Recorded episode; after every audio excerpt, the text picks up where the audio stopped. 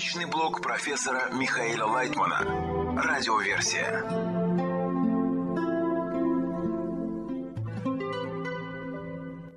Материалы персонального блога Михаила Лайтмана от 31 января 2024 года. Вопросы о духовной работе, часть 73. Вопрос. На прошедшем конгрессе появилось явное ощущение рабаша, как будто бы он был среди нас. Ощущая учителей, как передать им нашу благодарность через вас? Ответ. Через свое сердце, прямо к ним. Вопрос. Сейчас у всех в мировом кли очень много золота, мешки с золотом, и всем нам надо идти вверх. Что нам делать с золотом? Выкинуть его или добавлять еще больше? Ответ. Обменять на связь между вами. Отдать все ваше золото в обмен на связь в десятке. Вопрос. Допустим, мне проще обращаться к Творцу, как к вам или как к Рабашу или к Бальсуламу. То есть это как некая нить из мудрости. А что там дальше, выше этого, даже представить невозможно. Ответ. Не надо представлять и пытаться это делать. Само придет, когда надо, в самом необходимом виде. Из урока по статье из книги Шамати 29 января 2024 года. Радиоверсия. С Творцом по жизни. Вопрос. Если, погружаясь в свойства черноты, мы находим в себе силы молиться, значит есть место сближения с Творцом и благодарность. Какие действия от нас требуются в дальнейшем? Ответ. Просить, молиться, говорить, обращаться к Творцу по любому самому незначительному поводу.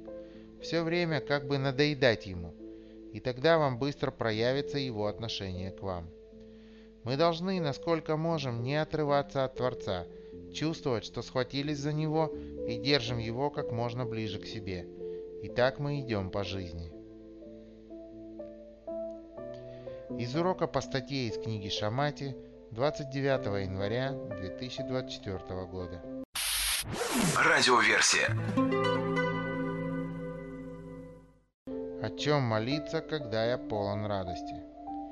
Вопрос. После Конгресса мы пребываем в радости, восхищении и объединении. О чем правильно молиться, когда ты полон радости? Ответ. Молиться о том, чтобы приблизиться к Творцу и суметь еще больше отблагодарить Его. Человек все время должен работать над собственными свойствами, для того, чтобы быть максимально близким к Творцу. И, соответственно этому, он будет знать, как ему продвигаться дальше. Из урока по статье из книги Шамати 29 января 2024 года. Радиоверсия. Надежда на каббалистов и Творца. Вопрос. Наше состояние засчитывается по тому, насколько мы находимся в вере, а не в знании. Что это значит? Ответ. Я не надеюсь на свое знание. Я надеюсь на каббалистов, которые написали, что надо делать, и на Творца, изучая его указания в первоисточниках. Поэтому я иду вперед.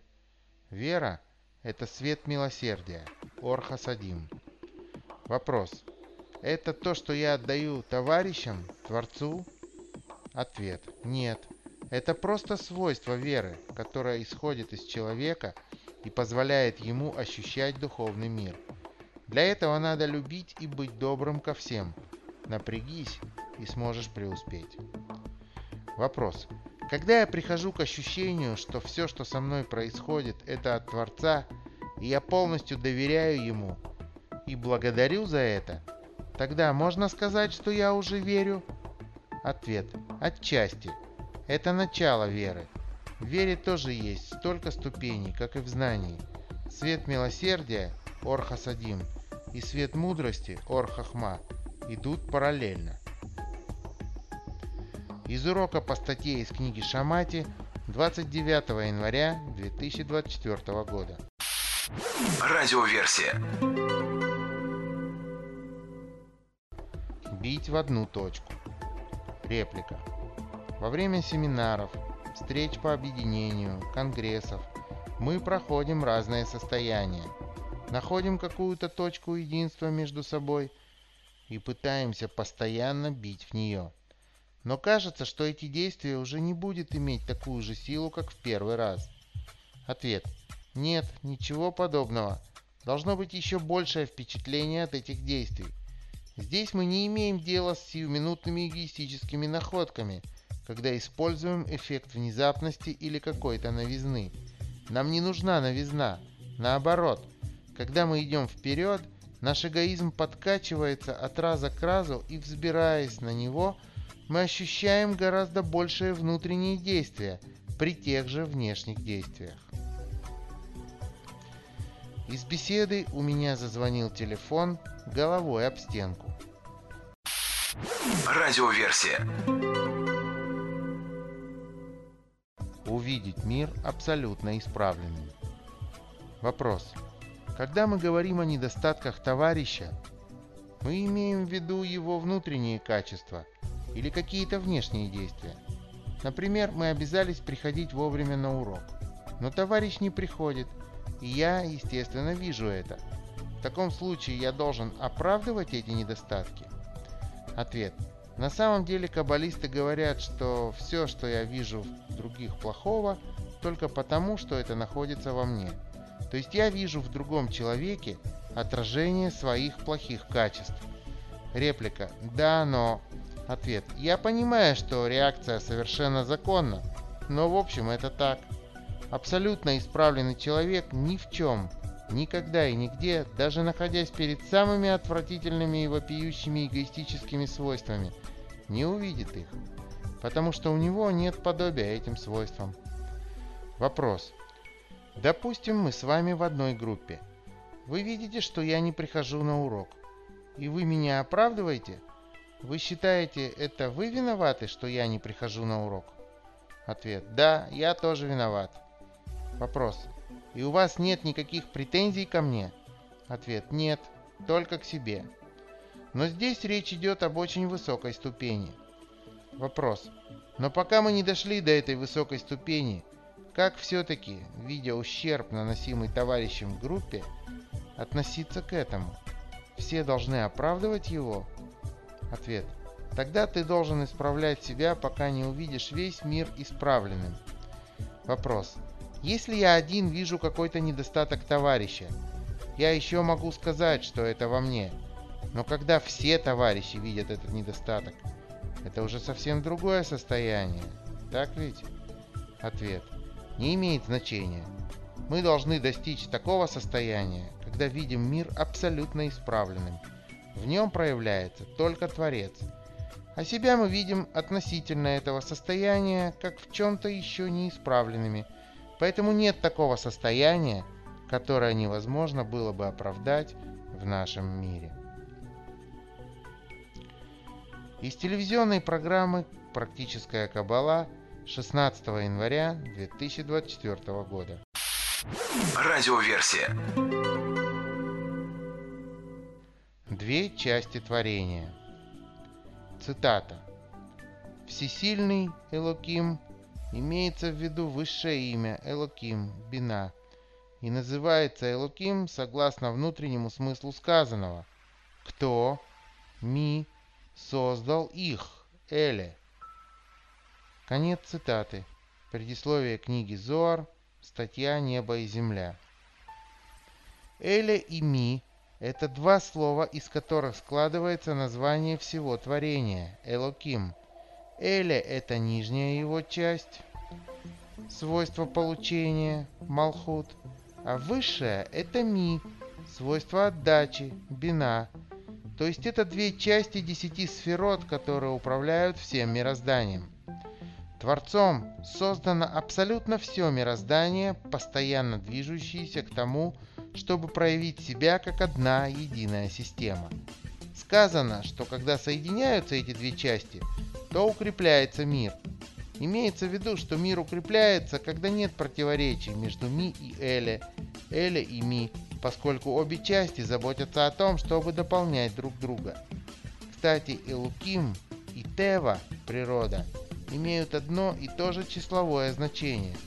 То есть высшая сила, Элоким, тоже состоит из двух частей, Эля и Ми, которые соединяются вместе и наполняют всю природу. Из телевизионной программы «Предисловие книги Зоар» 21 января 2024 года. Радиоверсия. Тогда боль и страдания исчезнут. Реплика. Вопрос от Ани. Вы часто говорите, что надо быть в радости. Как радоваться тому, что происходит сегодня? Сегодня ведь нет радости. Сегодня боишься завтрашнего дня. Сегодня вокруг столько горя, что как я могу радоваться? Как радоваться? Таких вопросов приходит масса. Ответ.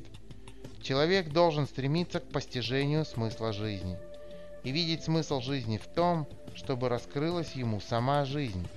Для чего она? Зачем она? Куда она ведет через животную смерть?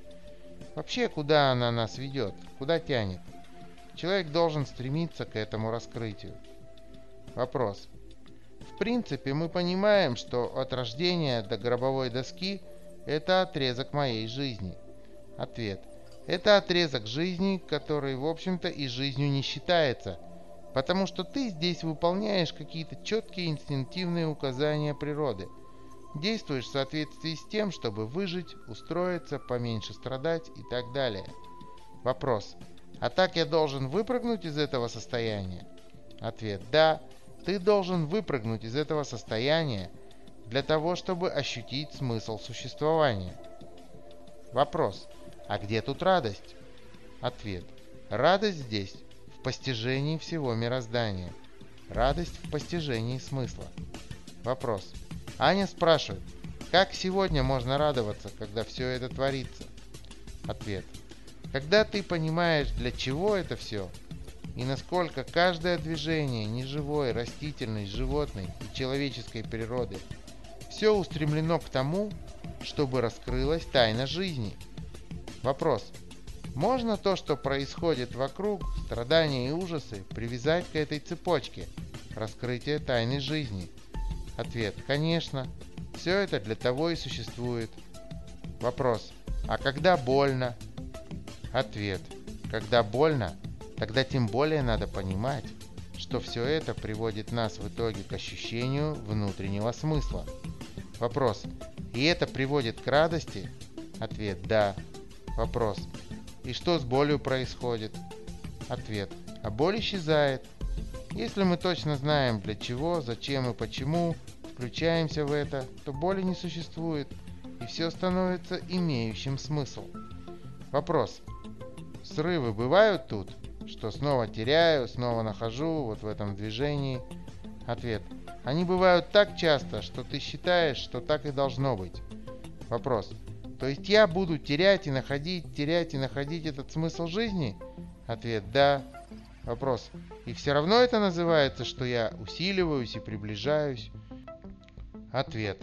Ты все время усиливаешься и идешь вперед. Вопрос. По-другому нельзя двигаться к этому? Ответ – нет. Окунание в смысл жизни – это и есть постижение Творца. Из телевизионной программы «Новости с Михаилом Лайтманом» 8 января 2024 года. Личный блог профессора Михаила Лайтмана. Радиоверсия.